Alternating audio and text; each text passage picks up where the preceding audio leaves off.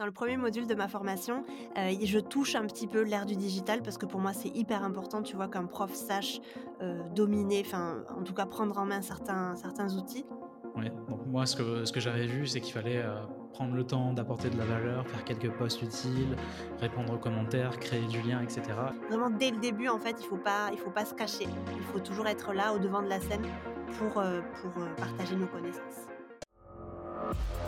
Bienvenue sur Le Bout du Tunnel, le podcast où vous apprendrez tout sur les lancements d'entrepreneurs inspirants. Je suis Kevin Pem, j'accompagne les coachs et les formateurs à performer grâce au tunnel de vente. Et dans ce podcast, vous allez découvrir leur retour d'expérience et leurs challenges du quotidien. Mais vous obtiendrez aussi leurs conseils d'experts sur ce qui marche vraiment. Parce que bon, les interviews d'entrepreneurs qui font des millions, c'est bien, mais connaître la réalité du marché à votre échelle, c'est encore mieux. Bref, je suis là pour vous aider à voir le bout du tunnel. Hello Charlène, je suis super content de te recevoir sur le podcast. Ça fait un moment qu'on te suit et tu es même euh, membre de euh, Your Launch. Et euh, comme tu as une école de prof, je me suis dit que ça serait intéressant de t'interviewer. Est-ce que tu serais OK pour te présenter en une minute aux auditeurs du podcast? Très bien. Bah, déjà, merci pour ton invitation, Kevin. Ça me fait plaisir d'être ici sur ce podcast. Et bah, pour me présenter, du coup, bah, je m'appelle Charlène. J'habite à Barcelone depuis très longtemps.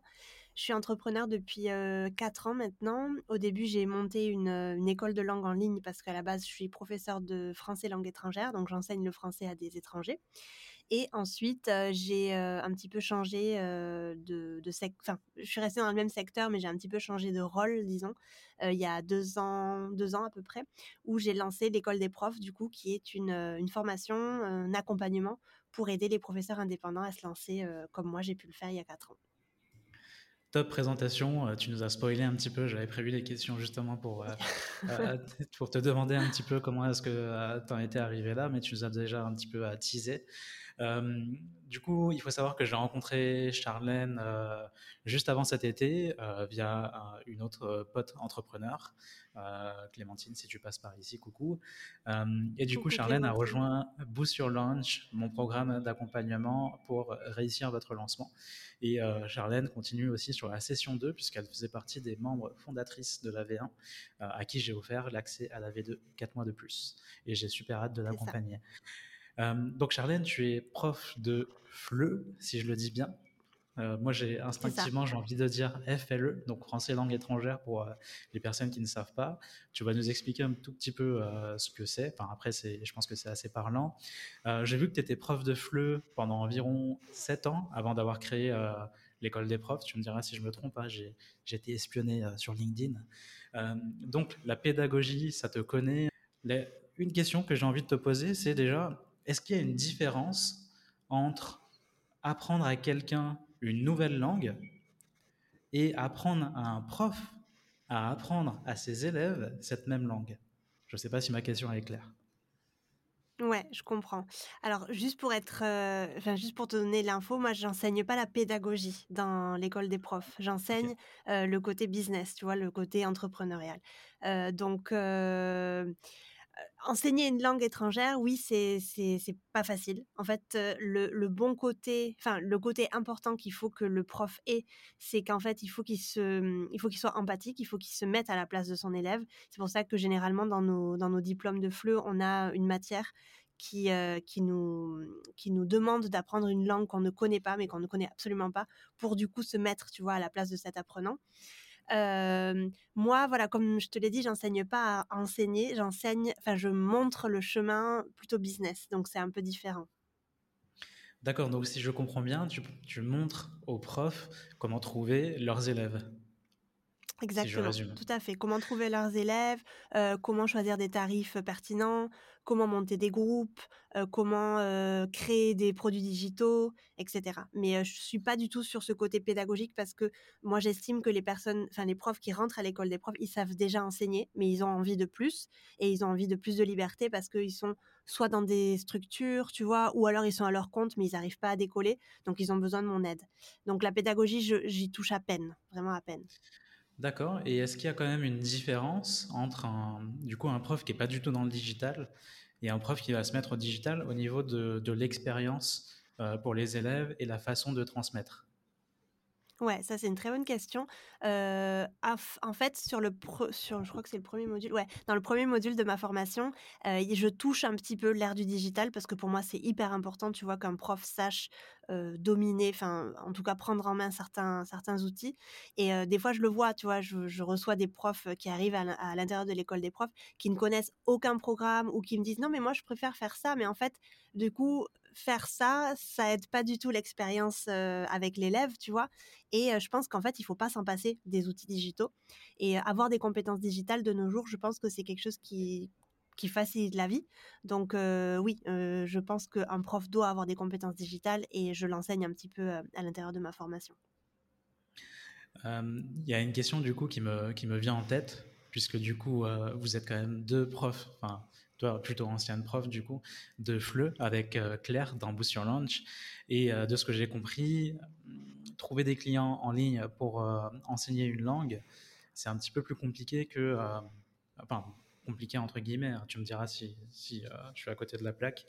parce que du coup, comme tu ne vises pas des entrepreneurs, mais plutôt des particuliers, leur pouvoir d'achat et en tout cas leur, leur ouverture d'esprit sur le fait d'investir sur quelque chose est plus restreint que moi, par exemple, qui vais vendre quelque chose, un service à un entrepreneur. Est-ce que du coup, la façon d'aller chercher des clients est différente?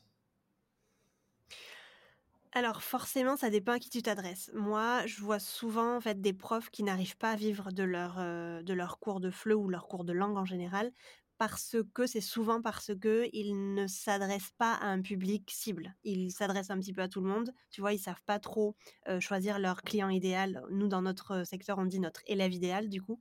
et moi, j'appuie beaucoup sur ça parce qu'en fait, on est à une telle avancée dans le digital et les profs, en fait, ont tellement envie de liberté. Et je pense qu'aussi cette pandémie qu'on a vécue à un petit peu pousser, tu vois, les gens à se mettre à leur compte, qu'en fait, on se retrouve avec des milliers, des dizaines de milliers de profs, tu vois, sur Internet. Et donc, comment sortir de ce lot-là? Ben, en, essayant d'être un peu différent et en essayant de toucher un public un peu différent. Par exemple, si je parle japonais, ben, je vais avoir plus de facilité à me à m'adresser à un public japonais. Et du coup, là, les, les tarifs, tu vois, vont être un peu plus intéressants que si je m'adresse à tout le monde tu vois? Parce que forcément le public japonais il va avoir confiance en moi. Il va dire ah mais enfin elle, elle, elle parle déjà japonais ou elle connaît déjà notre culture donc elle saura un petit peu comment se comporter avec nous. Et ça ça se paye tu vois?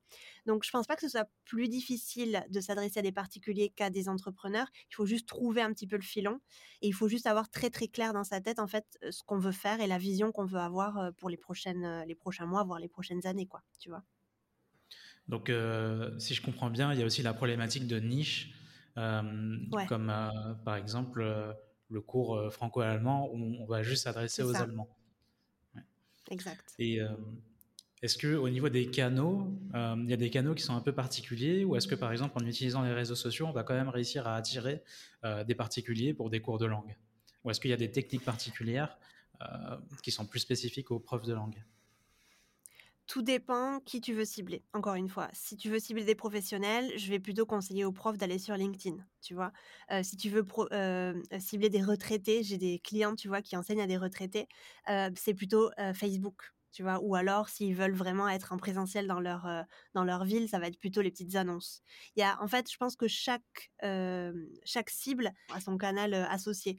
Donc ça aussi, c'est une, c'est une chose qu'il faut travailler au début. Et c'est pour ça que dans ma formation, dans le module numéro 1, il y a vraiment tout un travail sur la recherche de ton élève idéal, où est-ce qu'il se trouve, quelles sont ses problématiques, comment lui parler, et vraiment aller à leur rencontre pour comprendre foncièrement, si tu veux, leurs besoins, leurs envies, pour ensuite pouvoir leur proposer la solution à tout ça. Ça marche, très intéressant. Euh, pour, euh, pour ceux euh, que ça intéresse, on a prévu un récap, le lien sera directement en description. je finis par une dernière question concernant le fait de trouver des clients.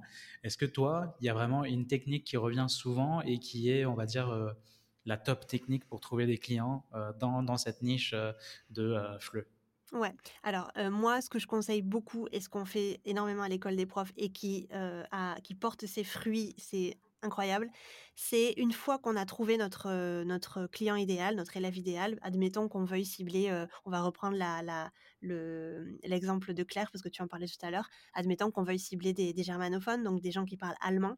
dont, dont la langue maternelle est l'allemand, mais qui veulent apprendre le français, ben, à ce moment-là, ça va être très intéressant d'aller un petit peu voir ce qui se passe dans les groupes Facebook. Il y a, en fait, on se, on se rend pas compte de la du potentiel, de la puissance des groupes Facebook, mais c'est assez incroyable. Et en fait, moi, ce que je conseille toujours, toujours, toujours de faire une petite enquête sur les groupes Facebook. Alors, il y a forcément une technique avec des messages envoyés. Enfin, il y a tout un truc tout un truc pour faire, pour arriver à faire ça. Mais en fait, chaque fois, mais vraiment, c'est incroyable, chaque fois sur notre serveur de discussion euh, de, ma, de ma formation, chaque fois que les profs, tu vois, ils arrivent à rentrer dans des groupes, à avoir les premiers contacts, à avoir les premiers entretiens avec ces personnes-là pour définir vraiment l'avatar, le, le, profil de leur, euh, de leur élève idéal, euh, c'est magique. C'est vraiment magique parce qu'ils arrivent, tu vois, à avoir vraiment de plus en plus clair vers où ils vont avancer, ce qu'ils vont faire avec le temps. ils vont aussi valider leur offre, tu vois, et leur, leur leurs idées parce qu'en fait moi je veux enseigner à je sais pas à X public et peut-être qu'en fait ce public là il n'a pas besoin de mon de mes de mes offres donc aller à la rencontre de cette de ce client idéal là ça permet déjà de valider l'offre et de continuer à aller plus loin du coup donc oui, la technique, c'est une des techniques que j'enseigne à l'école des profs, c'est vraiment aller, aller sur les groupes Facebook pour aller voir un petit peu ce qui se passe et, aller à la rencontre de ces personnes-là parce que c'est des humains et, et, c'est chouette de parler avec eux. quoi. Est-ce que ça arrive du coup que via ces études, ils arrivent à signer des clients en les relançant par exemple? Oui, et même pas en les relançant. En fait, dès les premiers entretiens, il y a une telle, il y a un tel lien qui se tisse, tu vois, un tel lien de confiance qui se tisse que en fait j'ai beaucoup de, profs qui arrivent déjà à trouver des clients via ces entretiens-là. Donc c'est incroyable, c'est magique. Ok, très intéressant. Euh, je savais que les, euh, groupes Facebook étaient euh, sous-exploités. D'ailleurs, hier j'étais à un, événement de networking où un entrepreneur était dans ma niche, vendait des tunnels de vente aussi. Oh. Et en fait, il n'avait aucun réseau social à part Facebook. et en fait, lui, en fait, il crée un groupe Facebook et il l'anime. Et il nous dit que c'est un super vivier de clients en fait, euh, pour générer des clients en tout cas. Et euh, c'est vrai que la technique de, mener des études du coup dans des groupes Facebook est euh, hyper intéressante. C'est quelque chose que j'ai déjà essayé de faire il y a, il y a un peu plus d'un an, mais j'avais vite abandonné parce que euh, on peut pas arriver avec nos gros sabots, voilà, on, fait notre euh, demande d'entrée dans le groupe euh, et après, hop, on met le lien vers le sondage. Non, non, non, je pense qu'il y a un petit. il y a vraiment une technique ouais, pour petit, apport de valeur à faire. Oui, ouais. complètement. Complètement. Ouais. Donc moi, ce que, ce que j'avais vu, c'est qu'il fallait prendre le temps d'apporter de la valeur, faire quelques posts utiles, répondre aux commentaires, créer du lien, etc. Et une fois que les admins et les modérateurs ont confiance en nous, on leur euh, propose, euh, enfin, on leur demande l'autorisation de mettre un lien vers un questionnaire, surtout que c'est pas un lien commercial, donc euh, c'est un peu plus soft que de mettre un lien vers une page de vente ou vers un lead magnet par exemple. Ouais, ouais, non, ça je conseille pas du tout. Et les fois où les profs l'ont eu fait pour tester, ça n'a pas du tout marché. Donc oui, il faut faire attention, ça c'est sûr. Ouais. Je pense que tu te fais vite virer du groupe. Ouais, ça c'est sûr. Euh, top, c'est hyper intéressant. Je pense que ce, conseil va pas mal euh, servir, surtout que moi, je conseille aux entrepreneurs avec qui je travaille d'aller tester leur offre, euh, surtout si c'est une nouvelle offre et qu'elle n'a pas été encore lancée plus de une ou deux fois. Mm. et si elle n'a pas été lancée du tout, je leur conseille soit de faire une étude comme ça, et Facebook, ça peut être un excellent moyen de le faire, soit de faire carrément une bêta, comme j'ai pu le faire pour ouais, sur Launch. Bien sûr. Et bêta que, tu as rejoint. C'est clair. Euh, sinon, ce qui avait bien marché aussi, que j'avais fait, c'est euh, utiliser Instagram pour identifier les profils types euh, du client idéal que je vise, leur envoyer un message directement en leur disant voilà, je suis en train de créer une offre. Est-ce que tu serais OK pour m'accorder 30 minutes de ton temps pour que je te pose quelques questions Et derrière, ça m'a permis de valider l'offre. Et derrière, sur 10 personnes interviewées, je crois qu'il y a une personne qui a quand même signé chez moi. Super, c'est bien. de conversion, c'est quand même pas mal. C'est super 10%, c'est clair. Mmh. J'ai envie de rajouter quand même une question, parce que tu as quand même une, une super expérience euh, en tant que prof de FLE, tu as, quand même fait ça pendant plus de 5 ans. Si tu devais me, me, donner, nous donner un conseil actionnable pour mieux transmettre notre savoir dès demain, ce serait quoi? Très bonne question, euh, et très difficile à la fois. Ben, je pense euh, le faire en fait avec nos propres mots, tu vois. Euh, en parler avec nos propres mots, euh, même si peut-être au départ on n'a pas une grosse audience, on n'a que quelques personnes qui sont en face de nous, euh, continuer à le faire, continuer à transmettre un message, continuer à être présent Et à un moment donné, ça va faire boule de neige. À un moment donné, vous allez arriver à, trouver des personnes intéressées. Mais vraiment, dès le début, en fait, il faut pas, faut pas se cacher. Il faut toujours être là, au devant de la scène, pour, pour partager nos connaissances. Donc toujours continuer à partager, être cohérent, être régulier. Ouais, c'est super important. Même, même au début, quand on a très très peu de personnes en face de nous, pour moi, c'est primordial en fait de commencer à le faire dès le départ. C'est comme par exemple quand on voit des, des newsletters, j'ai des, des, profs tu vois, qui me disent non, mais j'ai que 20 personnes dans ma liste email, je préfère ne pas envoyer d'email. De, d'email. bah, non, c'est une erreur, il faut le faire dès le jour numéro 1, tu vois, pour commencer à habituer déjà nos prospects, euh, pour commencer à prendre l'habitude mmh. aussi nous-mêmes, tu vois, de, de, de partager. Donc euh, oui, non, dès le début, il faut le faire. Ça, c'est un super conseil, un super exemple, par exemple, enfin, sur, la, sur la newsletter, parce que c'est, j'ai été confronté à ça il y a maintenant euh, quatre mois, quand j'ai commencé à euh, envoyer des newsletters moi-même, mmh euh, pour commencer à éduquer mon audience et avoir une liste mail qualifiée. Et c'est vrai qu'au début, si on a 10, 20 personnes, on va se dire, bah, ça sert à rien, alors que si. et surtout, il ne faut pas se euh, fixé par rapport aux métriques ou se dire voilà j'ai aucune réponse, euh, j'ai aucun clic sur mes liens. Il y a une grosse grosse grosse majorité silencieuse qui ne s'exprime pas. Et j'étais très surpris en échangeant dans les messages privés ou au téléphone avec les gens qui m'ont dit ah j'adore ton podcast ou j'adore tes newsletters alors que cette personne n'a jamais répondu à mes emails et je me suis dit mmh. à chaque fois mince, c'est vraiment nul ce que je fais, il n'y a personne qui répond à mes emails, il faut que je change quelque chose. Non, mais c'est vrai. non, en fait, il faut juste mmh. rester régulier et continuer à partager. On a une audience silencieuse, en fait, on s'en rend pas compte, mais c'est généralement cette audience-là qui achète en premier. Donc, c'est incroyable. On va arriver à la question euh, signature du podcast. Imagine-toi demain, tu pars un an en congé sabbatique au Japon en coupant tout. Il te reste une minute pour partager un conseil à tes clients, tu leur dirais quoi? De se faire confiance, c'est hyper bateau, mais de se faire confiance parce qu'en fait, je vois j'accompagne énormément de profs qui ont vraiment un gros manque de confiance en eux, en elles aussi et je pense que, mmh, essayer, tu vois, d'arriver à surmonter un petit peu ce blocage-là, ça aiderait, beaucoup, tu vois, leur avancer et ouais, se faire confiance. Je sais que c'est bateau, mais mais c'est vrai, c'est ça. OK, se faire confiance. oui, c'est bateau, mais bah, important. dans le dans le top 3 des euh, syndromes ou des, euh, des challenges qu'on va rencontrer, c'est le manque de confiance en soi. Donc, euh, c'est normal de le répéter, de le répéter. Moi-même, je suis confronté à ça, donc c'est normal. c'est bien de, de, de, le répéter. Merci beaucoup, Charlène. C'était un super épisode. Pour ceux que ça intéresse, on prévoit, comme d'hab, le petit résumé en description. Charlène, où est-ce qu'on peut te retrouver pour te suivre? Alors, vous pouvez me retrouver sur mon site internet euh, sur mon Instagram euh, charlène-cifre et euh, sur LinkedIn où je suis assez présente aussi, Charlène Cifre, et enfin sur mon podcast que vous pouvez écouter sur Spotify, Deezer ou Apple Podcast qui s'appelle l'école des profs également. Voilà. Top. On mettra tous les liens directement en description. Merci, beaucoup, Charlène. À très bientôt. Merci à toi. Merci à toi. C'était un plaisir d'être euh, avec toi, de passer ce moment-là avec toi. Merci beaucoup. Rendez-vous en description pour télécharger le récap de cet épisode avec les conseils actionnables.